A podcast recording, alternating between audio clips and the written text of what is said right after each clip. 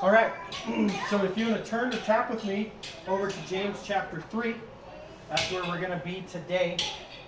Um, James chapter 3 is our continuation through this series of James Faith Works.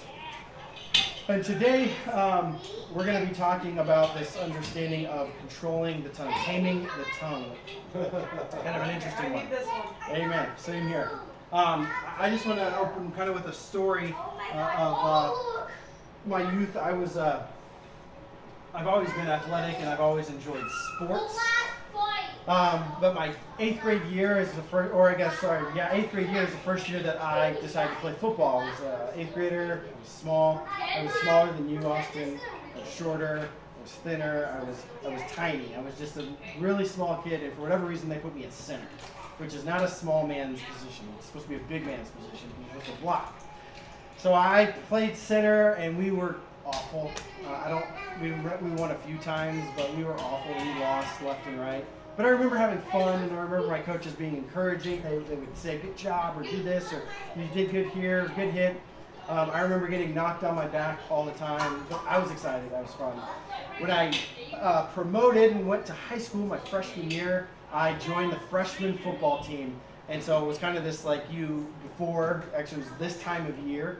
Um, I got to go and start doing football camp. I don't know if anybody's been in like a summer camp for sports. So we did like the pre, it was the week before school, a lot of conditioning. It was 100 and some degrees outside. We are sweating and exhausted.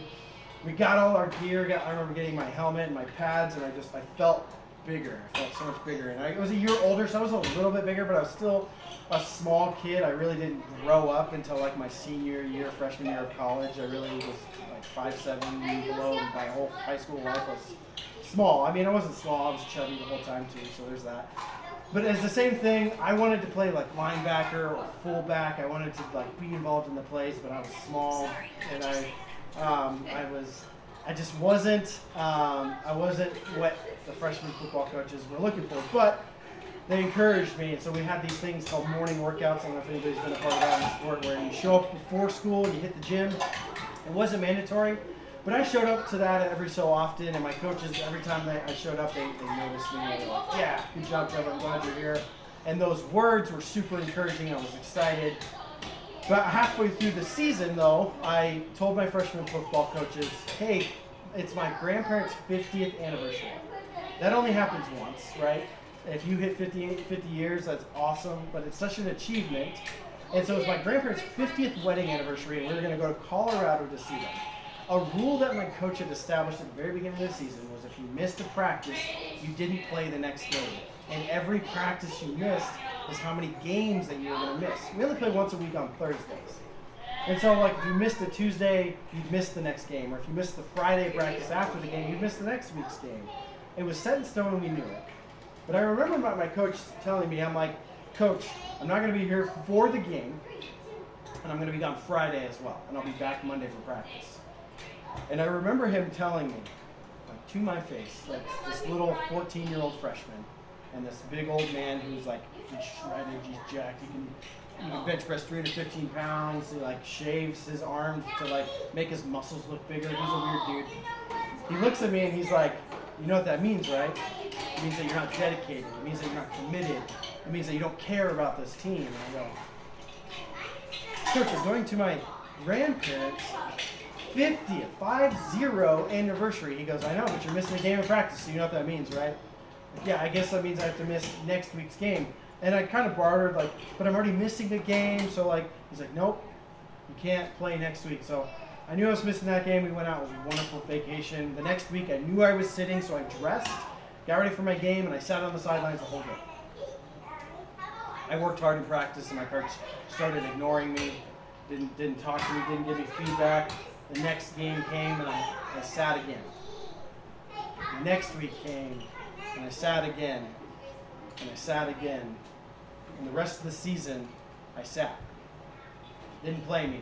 I played D end. I wasn't a very impact player. Again, I was super small, and there was like probably 30 or 40 freshmen. So there's a lot of people to go around and get game time, anyways. But he played the same probably 20 players all the time because they were the bigger, the stronger, the faster kids. And that one conversation, that one moment that I had with my coach there, forever changed the trajectory of my life at that point in time. And I'm not saying that today I'm still crying over my coach telling me that I wasn't committed, but I never played football again. I never wanted to play as a sophomore, freshman, or junior. In fact, I never even went and played high school sports. I quit. I just did show choir. I just played video games. I just did school. And it wasn't until my senior year that I actually just decided out of a whim, like literally the week before season started, to go and do wrestling. And I jumped on the wrestling team and made varsity right away. And thinking back, it's silly because I was big and I was strong as towards the end of my career. Career. but I let this one person's small words, this, this one person's opinion change my thought and my life in high school because I valued what he said. And this small thing, the tongue, right? The words out of his mouth forever changed who I was. And I tell you this story not to make you like pat me on the back. It's gonna be okay, Trevor. Maybe you can play adult tackle football one day. I play hockey all the time. Uh, I've been playing hockey for like six, seven years now, and I've loved it. I'm good at it. Uh, it's not a sob story that I tell you to make you feel bad about me. It's it's a story that I tell you because think about it in, in, in your circumstances or where you're at. Have you either been been maybe the victim of a circumstance where someone has said something to you that has forever changed your life because they've said it negatively or they've said it uh, they've said something mean or inappropriate and it's just it's hurt you or or maybe and I've been in this situation as well maybe you're the person who said something and later you understand what you say and you kind of regret it the tongue is a very powerful device that we don't realize has as much power as, as it does and James here in chapter 3 uh, he does. What's the most powerful thing anybody owns? What is it? Their own words. Absolutely. And James right here talks about it. So let's read it. Let's just read through the scripture together and then we'll jump into it, break it down a little bit. It's James chapter 3, starting right at verse 1. We're just going to go uh, to 12. And it says this from the New Living Control the tongue. It says, Dear brothers and sisters, not many of you should become teachers in the church, for we who teach will be judged more strictly. Indeed, we all make mistakes, for we could for if we could control our own tongues, we would be perfect, and we could also control ourselves in every other way. We can make a large horse go wherever it wants by means of a small bit within its mouth. And the small rudder on a huge ship makes it turn whichever direction the pilot chooses to go, even if the winds are super strong. In the same way, the tongue is such a small thing that it can make grand speeches, but a tiny spark can set a great forest fire. And the tongue is like a flame on fire.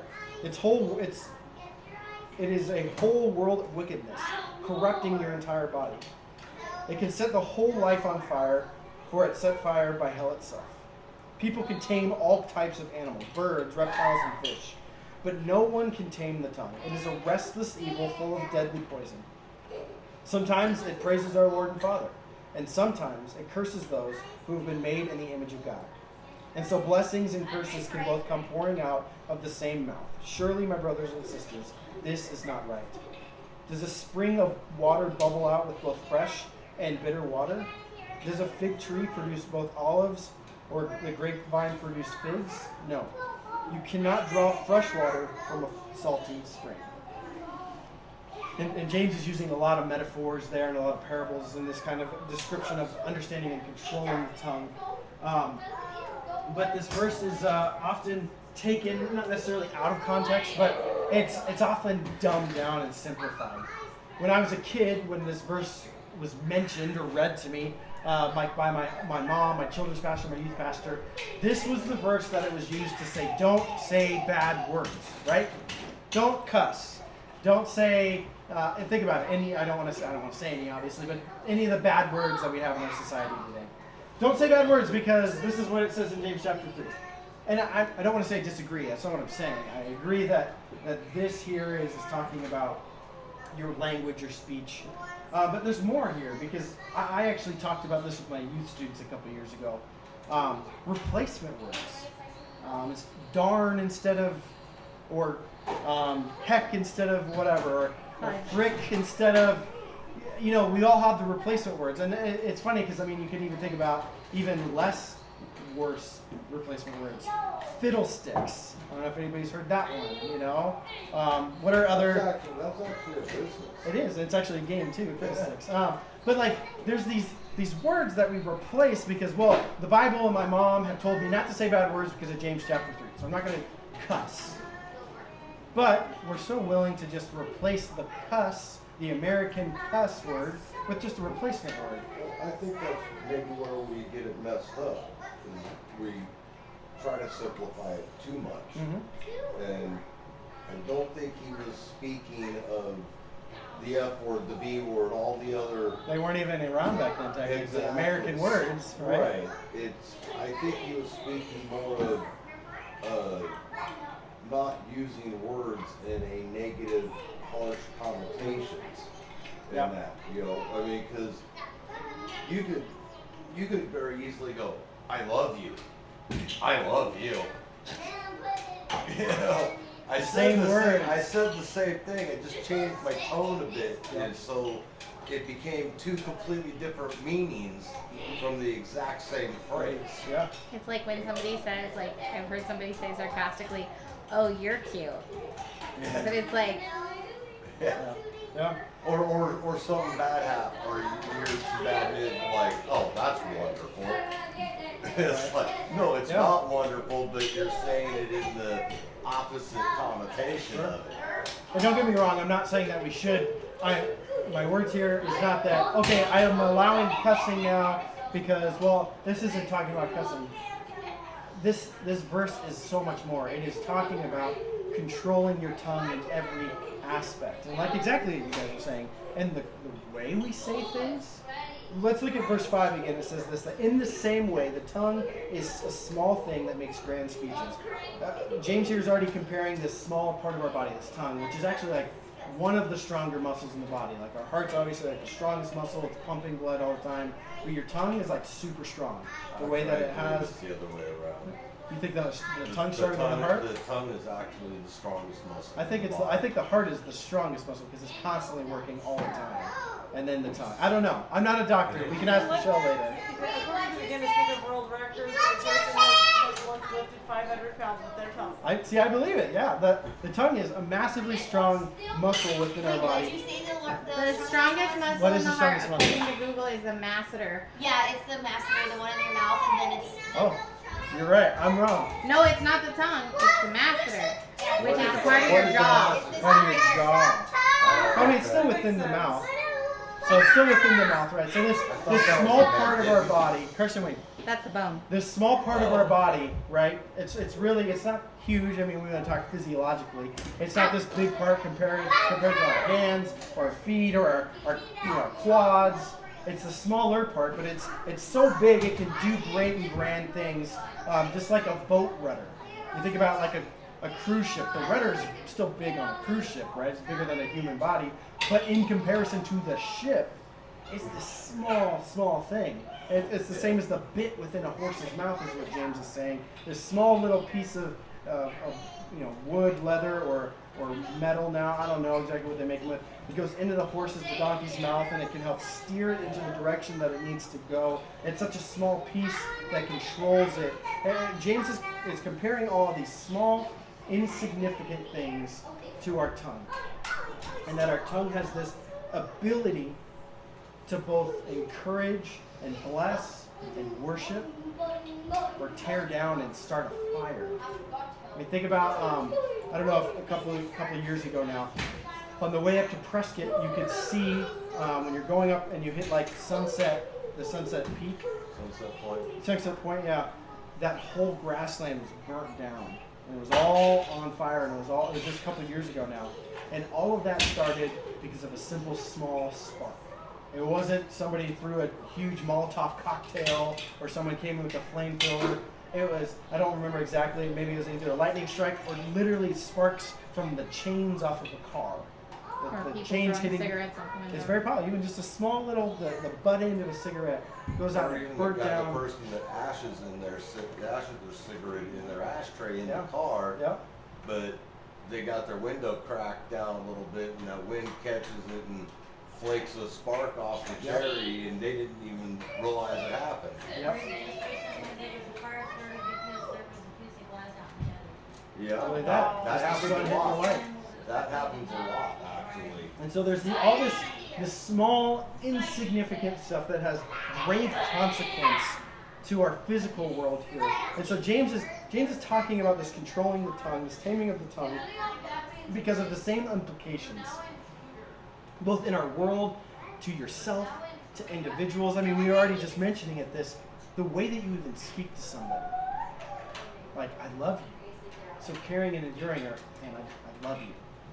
You're saying it in spite, or or you know the, the the compliment that's not the compliment, right? Or the or the any any of the things, and then it, it can get even worse to where like all of that is very like in speech based, but you can literally curse to somebody. You know, may God smite you. Oh, powerful. Or I hate you. Or, or all of the mean and horrible things you don't deserve to live. Or because of your race, creed, religion, or sex, you don't. And, this tongue that has, it's again, this small part has such power. And James is James is very adamant about this, and he's he doesn't put this in for no reason. You think about what we built up to this point. He talks about our faith and endurance and, and growing and being strong, and he talks about uh, and we didn't read it, but I hope you guys did. This warning of prejudice and how you're not supposed to be prejudiced against people. And I like what we talked about last week. Your faith and deeds and having faith is great, and faith alone saves you. But because you have faith, it should inspire you to do good things.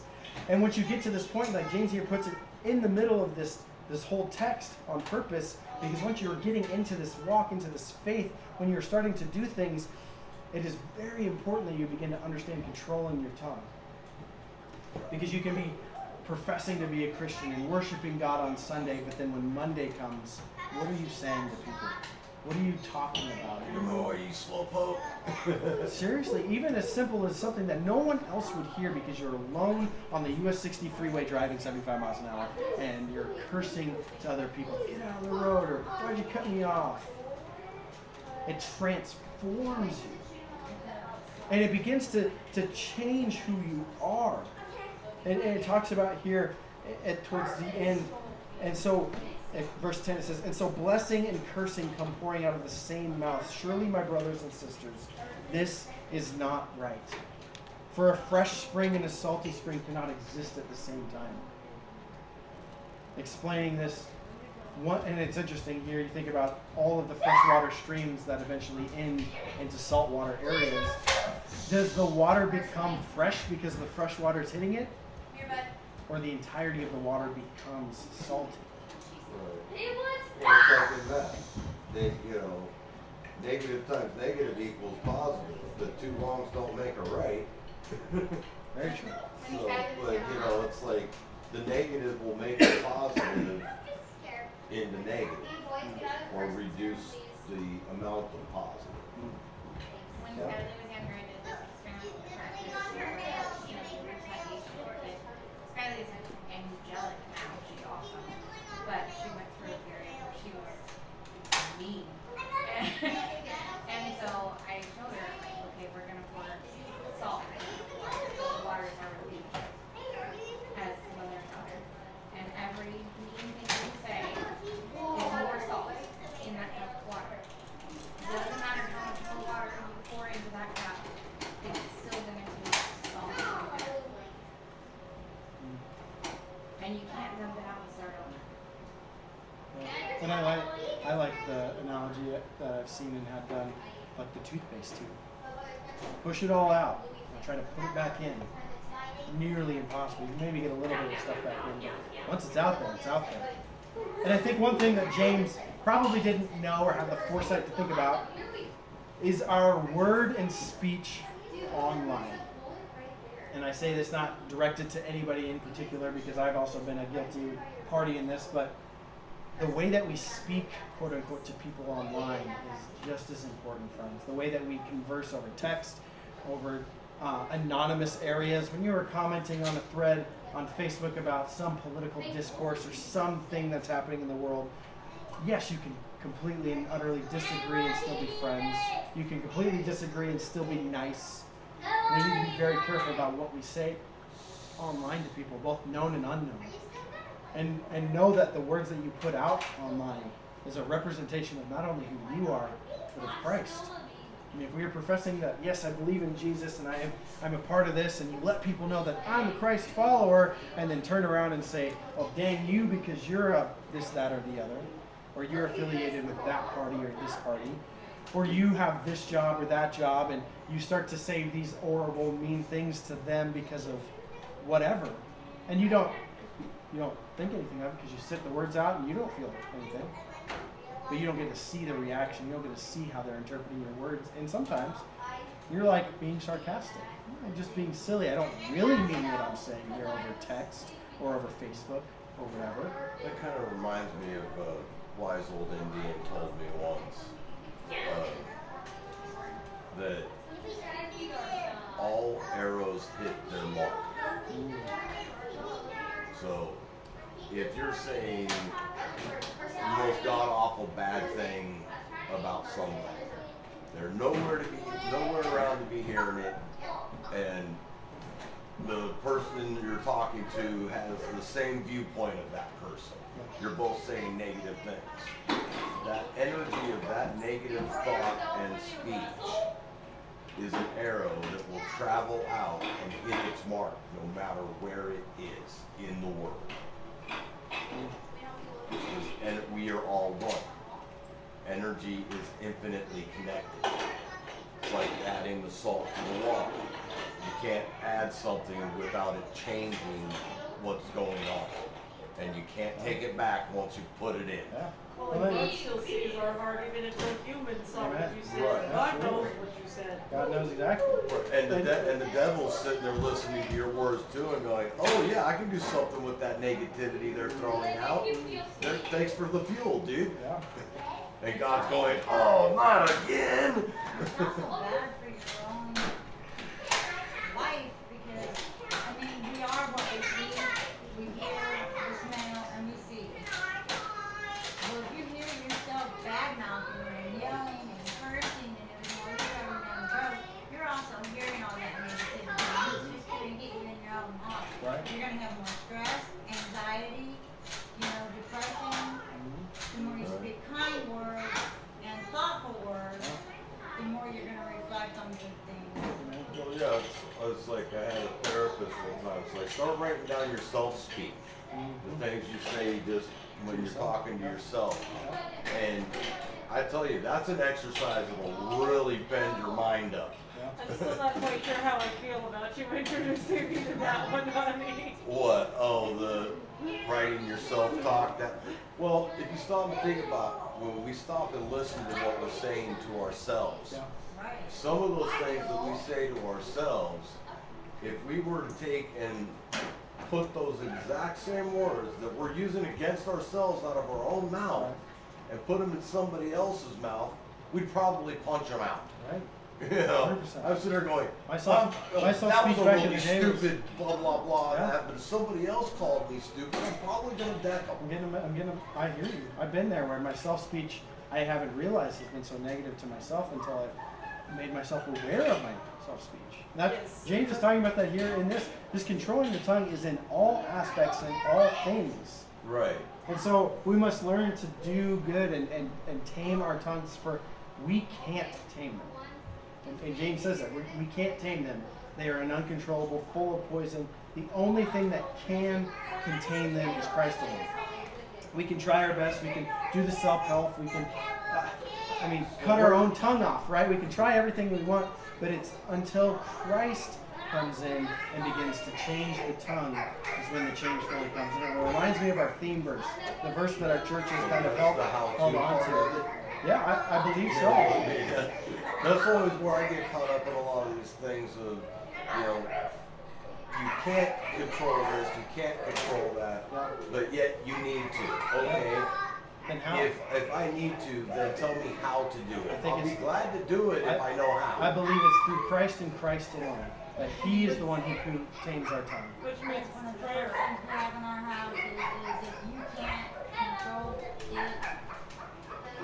should completely And it reminds me of our theme verse, the, the verse that our church holds holds on to. It's John 13, 33, 34 through 35 says this A new command I give to you. And maybe replace the, the eyes here, like when it's talking about you, replace it with just your name. And this is Christ speaking to you. Jesus says this A new command I give to you, Trevor. Love one another as I, Jesus, have loved you, Trevor, so that you may love one another. By this, everyone will know that you are my disciples if you have loved one another. And I think it's through Christ alone and through his love for us that we can begin to change and tame the tongue. And I think that's what James is trying to tell us here. So, um, as I'm understanding, right, if Christ is the one that can do that, then basically what we need to be doing is praying and doing and, and putting all of our efforts into loving God and loving our neighbor like we were commanded to do. Yeah. So let's let's talk about it. What